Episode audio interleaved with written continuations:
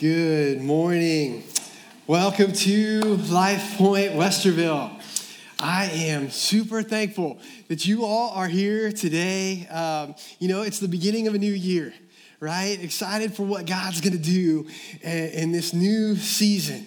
Um, and I am super thankful that you've chosen Life Point as your place to worship. You know, it's it's a big deal. It means a lot to us, and I'm praying that God does a work today in you that doesn't just last throughout the year, but He lasts throughout. It lasts throughout eternity. And so, uh, man, it's it's a great time. I've got some some good news to share with you. A couple great things uh, that I think uh, are just kind of exciting.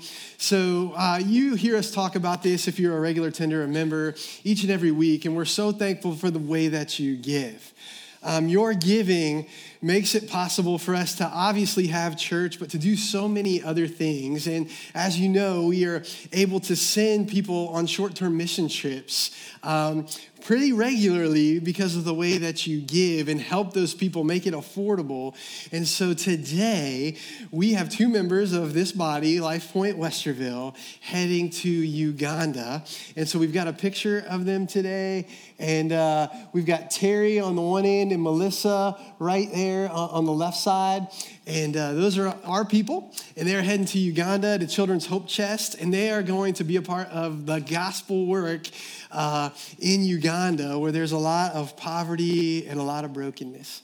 And so, thank you for the way that you give. Now, if you are a guest, we do not expect that from you. This is just a blessing and an opportunity that our members and regular attenders have. So, um, no worries uh, about that. And so, also, you know, um, I think this is really cool as well because you know, I'm standing here now, and this is our six year anniversary for Life Point Westerville right? We started in 2018, the first Sunday in January. And so six years in, in Life Point Westerville's life. But even cooler than that, in my opinion, is, you know, 2024 is 20 years for Life Point. And, uh, and God has done some amazing things in and through Life Point. And I honestly think that all that He's done is just the tip of the iceberg of what he wants to do in the future. And so I'm, I'm really thankful that you all are, are going to be a part of that. So you've also joined us at a great time because we're in a new series. This series is called Broken Mirrors, and um, we're going to be diving into Hebrews. And in Hebrews, we're going to see men and women of faith. It's called the Hall of Faith. And so each week, we're going to pick a different person from the Hall of Faith and see how God worked in their lives. And the crazy thing about it, we call it broken mirrors because each one of these people and the way God used them, uh, there was a lot of brokenness in them and a lot of brokenness around them, but still, God used it all for his glory. We serve a sovereign God who's, who's awesome. And so, this Broken Mirror series is going to be really, really great. And then also, you know, I keep adding on more and more great stuff, right? Um, we're also going through our core values. So if you're new, this is a perfect time to hear what Life Point is all about. Last week, we talked about authentic community and being in a life group and the importance of doing life with other people in Christ. And then today, we're going to talk another core value called gospel identity. And that means that we are new. We who are in Christ are made new. And so gospel identity kind of permeates everything that I talk about today.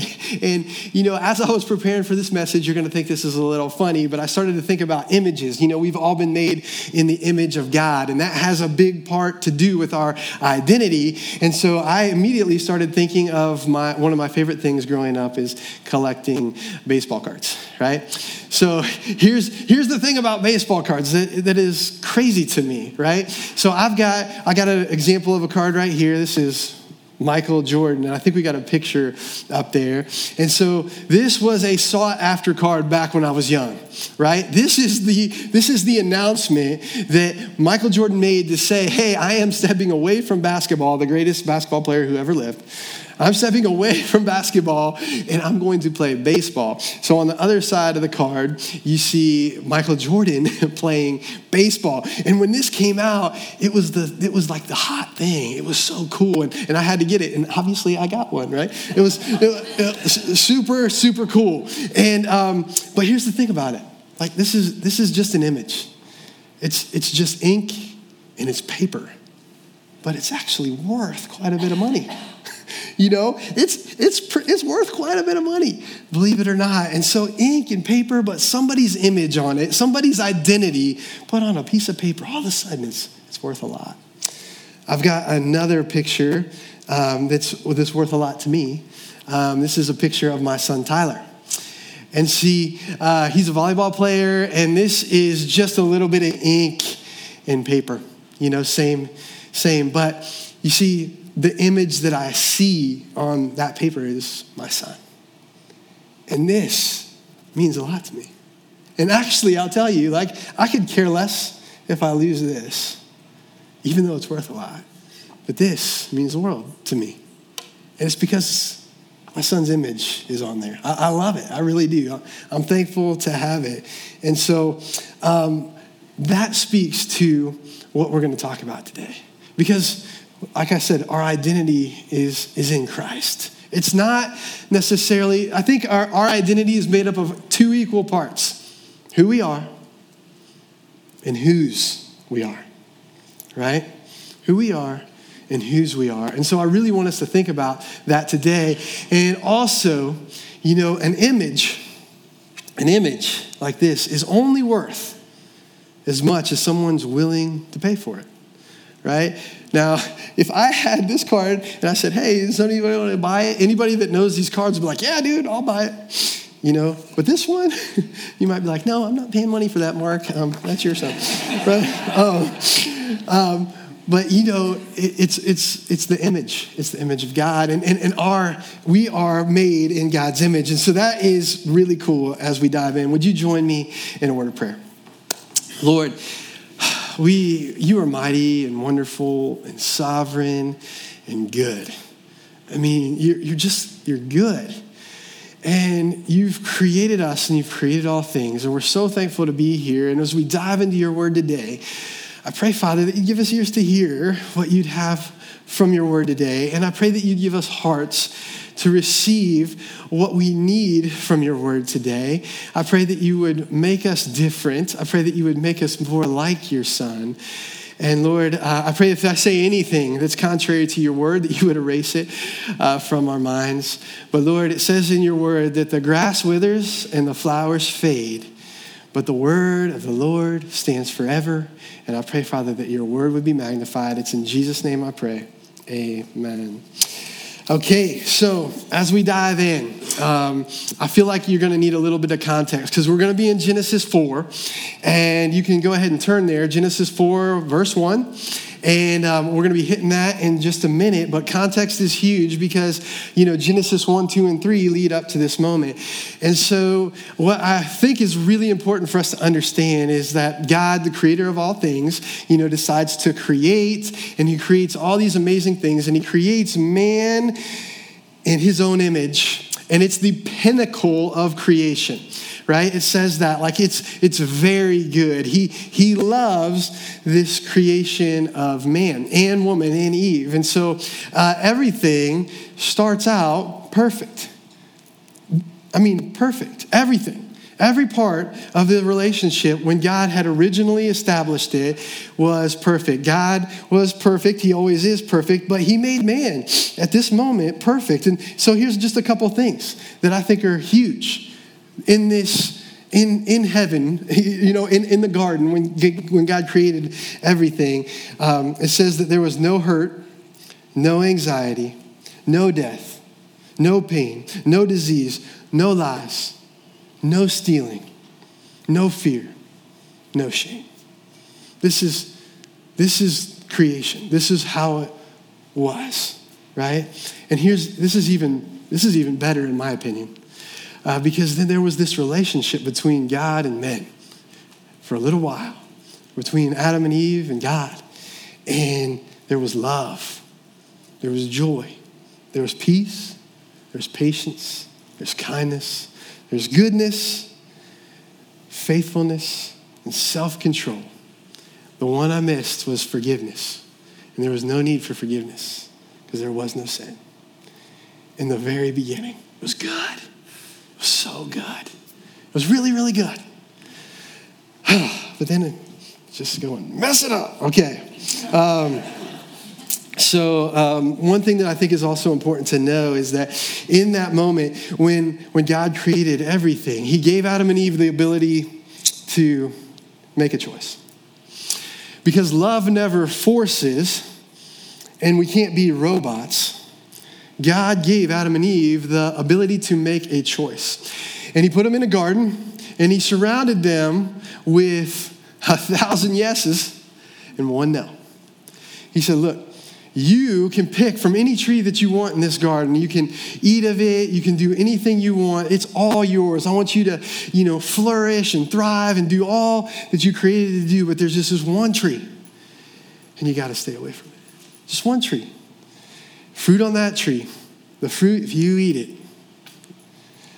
you're going to die, and everything's going to be broken. Okay, right? They listen, but then you know the tempter comes and he tempts. And I, it, it kind of breaks my heart because, you know, there was this great relationship that happened. And then this liar, this deceiver, Satan, comes in for just a moment and tempts Eve with just a thought. Just tempts Eve with a thought. And all of a sudden, you know, that fruit looks really, really enticing.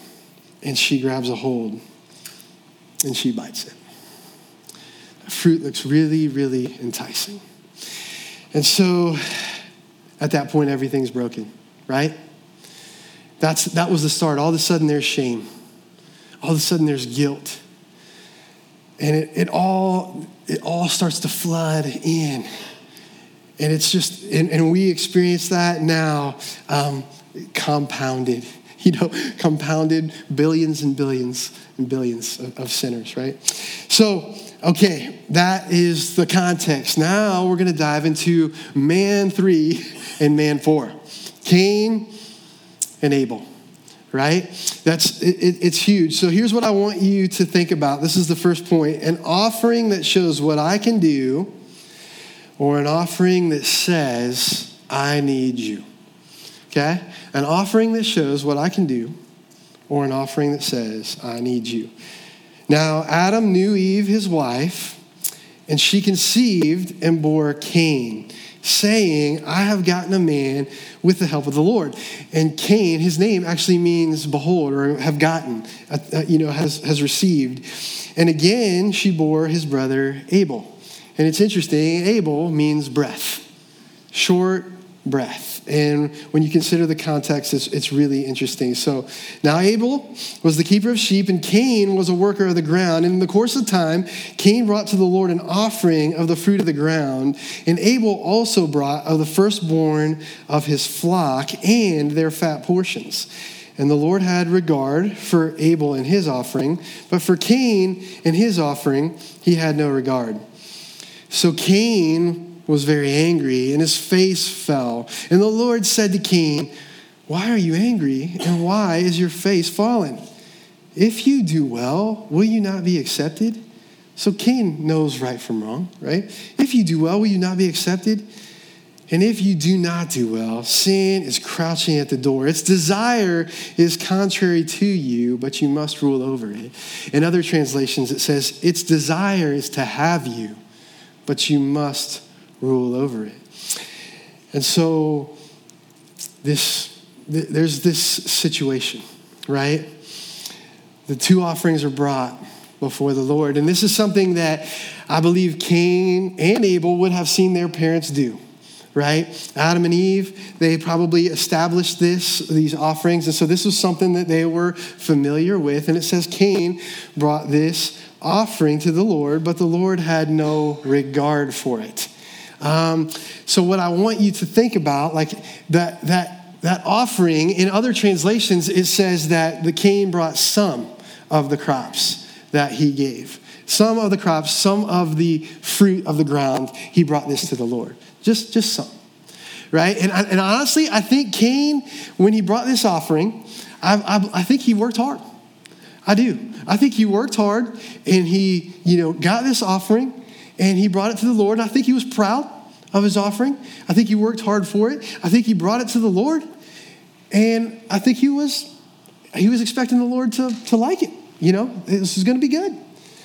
Um, but it wasn't, right? It, it, says that there was no regard. And they didn't say like, it, God didn't say like, like, I hate it. Or like, Cain, like, what are you doing, bro? Like, this, this, is, this is not cool. Like, you can do better than this. It wasn't like that. It just said he had no regard. But for Abel and his offering, he had regard.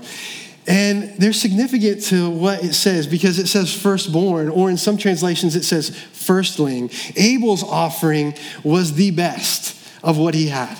It was the best sheep. It was the, the, the, most precious sheep that he had, and it was multiple sheep. And, and firstlings meant that they were the, the breeder sheep. So these sheep that he's giving to the Lord are his best. Now, I want you to remember who these offerings are going to, right? These offerings are going to the creator of all things, to the all powerful God who speaks and creates. And so I don't always think it's necessarily the what that you bring, but I think it's the how you bring it. And I think it's the why you bring it, right?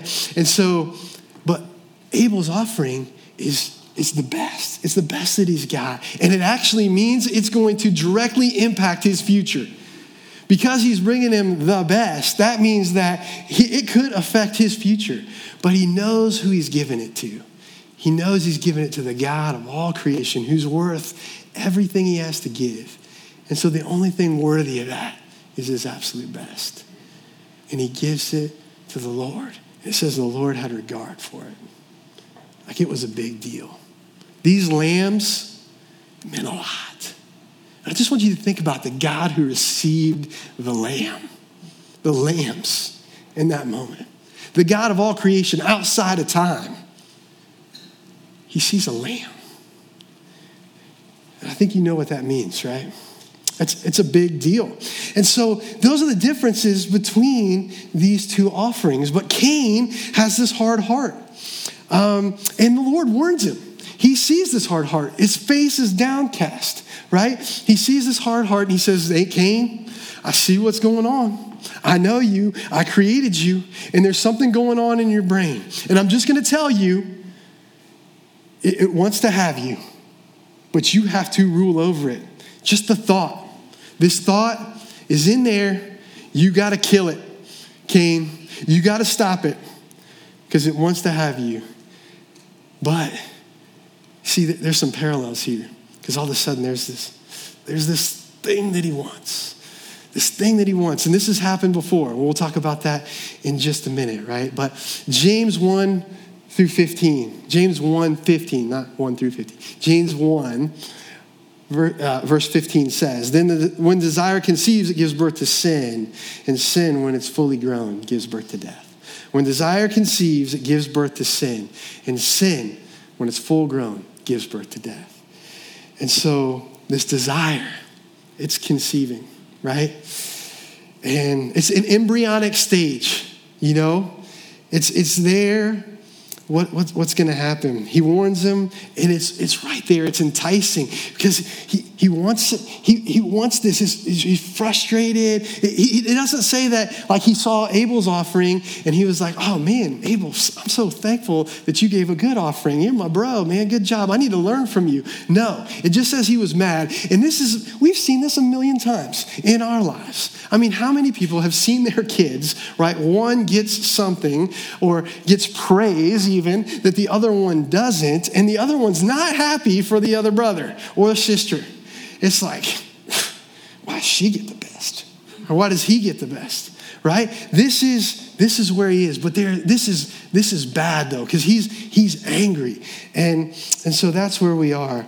Uh, will he take that fruit of just sin, that enticement? So, second point, the gravity of sin is strong, but to it we in Christ do not belong. The gravity of sin is strong, but to it we do not belong. So Genesis 4 8 through 13 says, Cain spoke to Abel, his brother, and when they were in the field, Cain rose up against his brother Abel and killed him. Then the Lord said to Cain, Where is your brother Abel? He said, I don't know. Am I my brother's keeper? And the Lord said, What have you done? The voice of your brother's blood is crying out to me from the ground. And now you're now you are cursed from the ground, which has opened its mouth to receive your brother's blood from your hand. When you work the ground, it shall not yield to you its strength anymore. You shall be a fugitive and a wanderer on the earth. Cain said to the Lord, My punishment is greater than I can bear. No, my punishment is greater than I can bear.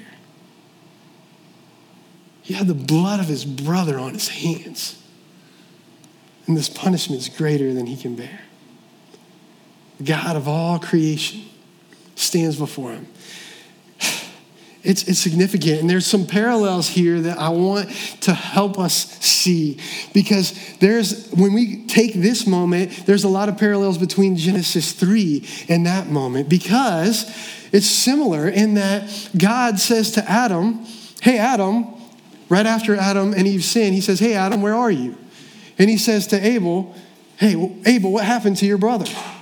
Right? He gives him a chance to be honest. And Abel, or actually Adam, is honest. At least he's honest. But he says, You know, I heard you walking in the garden and I was naked, so I hid. And the Lord's like, Shame, nakedness, did you eat from the tree I told you not to?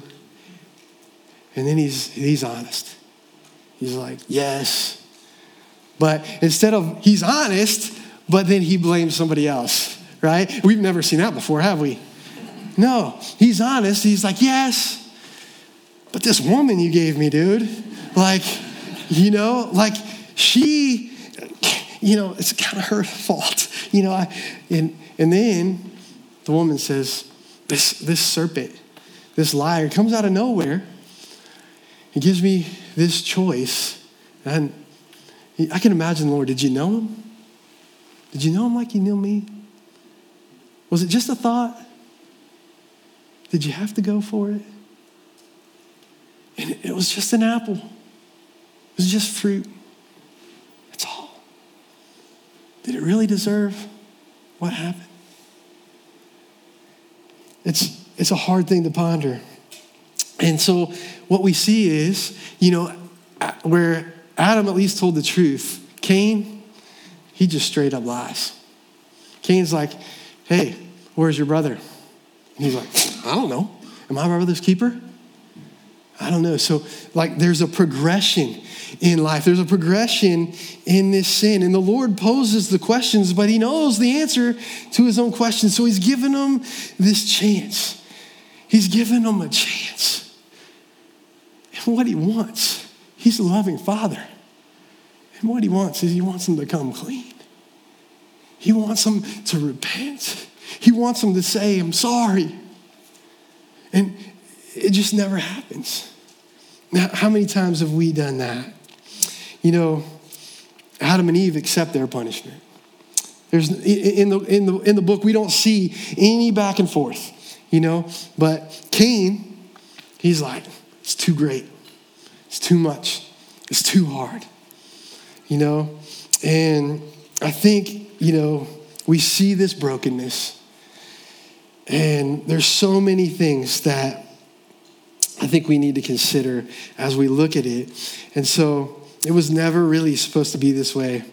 You know, Adam and Eve see the fruit of their sin in their son's brokenness. And here's the thing I think this is just Mark Shields speaking, okay? So take this for what it's worth. But I think, just because I'm a dad, I think that Adam and Eve, I think they wanted what was best for their sons. I think they hoped that maybe Cain and Abel could be part of the reconciliation plan. Maybe. I know we messed up, and I know that our relationship is broken now, but maybe our kids, maybe our kids will make it right. I know I messed up. But that's not what they, then they see the brokenness of their kids. They're like, oh, it's gotten worse. It's gotten worse. How do you think that broke his heart? How do you think that broke their heart? How do you think it broke the Lord's heart? Next point. Our works, just like Cain's, our works lead to sin and separation, but Christ's work leads to repentance and restoration. Our work leads to sin and separation, but Christ's work leads to repentance and restoration. So Genesis 4 14 through 16 says, Behold, you have driven me today from the ground, and from your face I shall be hidden, and I shall be a fugitive and a wanderer on the earth. Whoever finds me will kill me. Then the Lord said to him, Not so. If anyone kills Cain, vengeance shall be taken on him sevenfold. And the Lord put a mark on Cain, lest anyone found him should attack him. And then Cain went away from the presence of the Lord, and he settled in the land of Nod. You see, the sin had broken the relationship with the Lord, and it had now broken the relationship with his parents. And the parents watch their sin, watch their son go away that relationship is broken as well. So, this sin, like we talked about, this desire conceives, give birth to sin. Sin's reality is here, and when it's full grown, now it's death. An apple to death, right? Things, things are getting worse. Things are getting worse. Sin separates us all, right? So, what do we do? What do we do? What do we think? I know what you're thinking, and I also know what you've thought a thousand times because I've thought the same thing. Why doesn't God step in?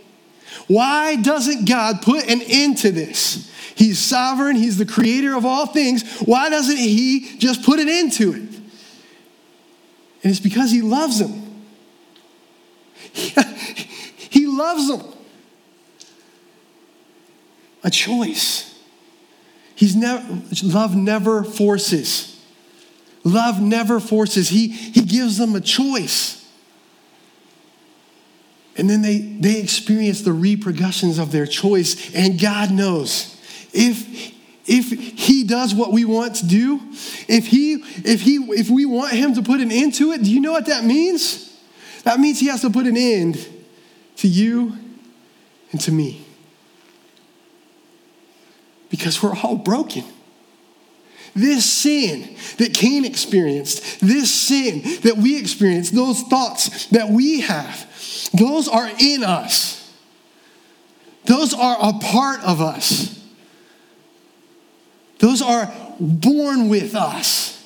We were born into sin. We were not born into perfection.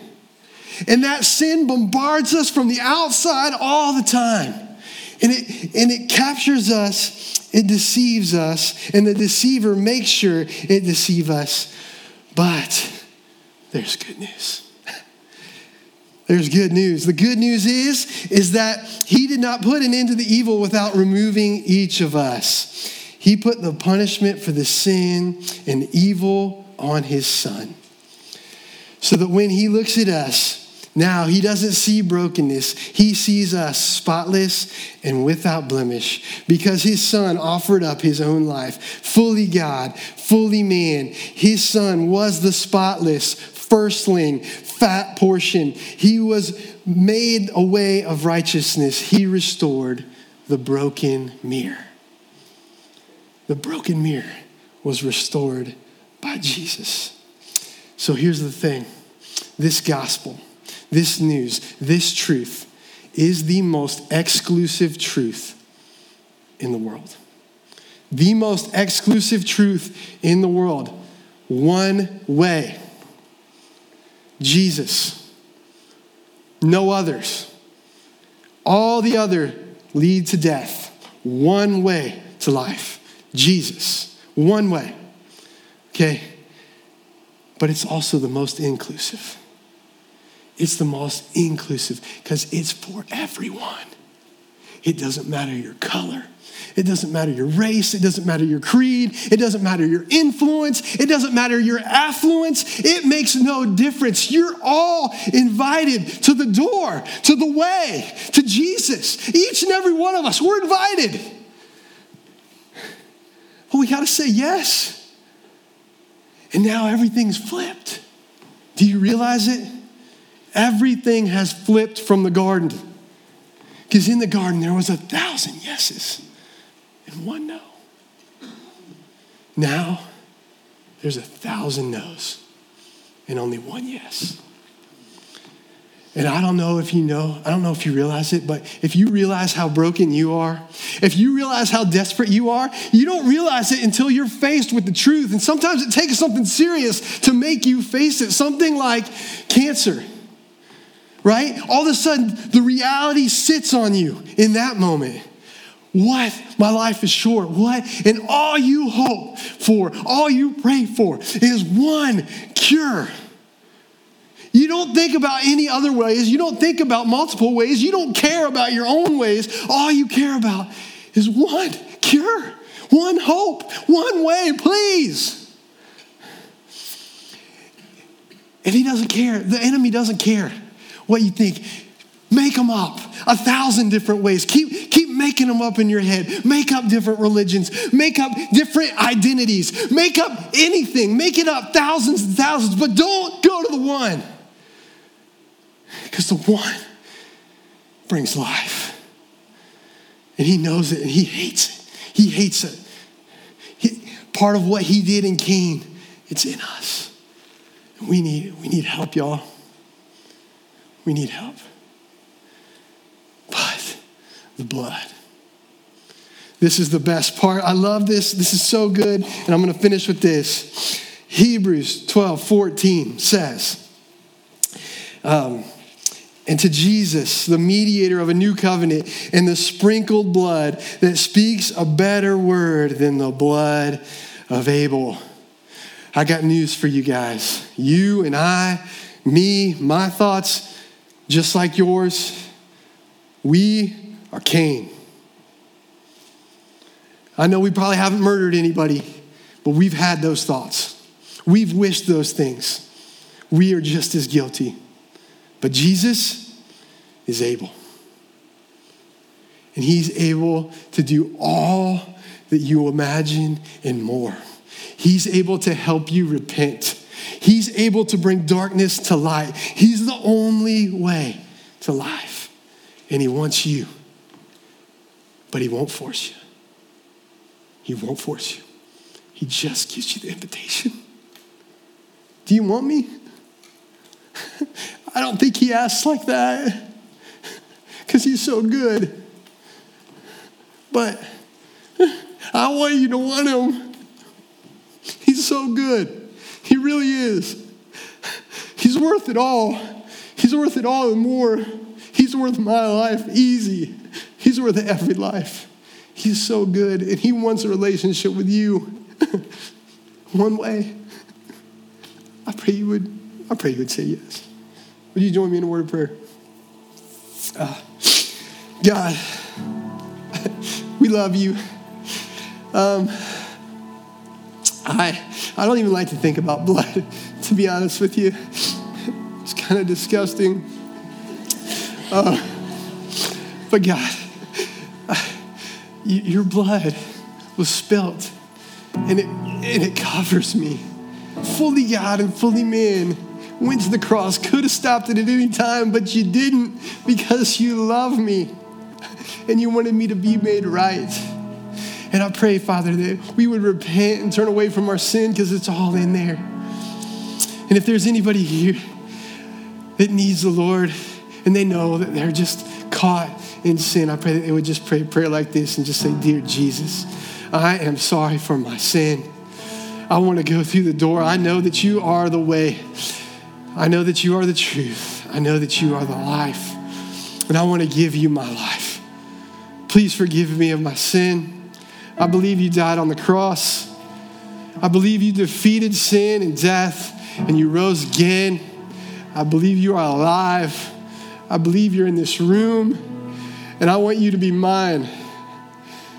I know I don't have much to offer, but all I have to give, I give to you because you're worth it. You're so worth it. In Jesus' name I pray. Amen. I just encourage you if you um, if you prayed that prayer for the first time. I mean, the Lord's excited, but you, I want you to take a step of faith because believing is not enough. Take a step of faith. Go back to the next step and let somebody know. I put my faith in Jesus today. Thanks so much.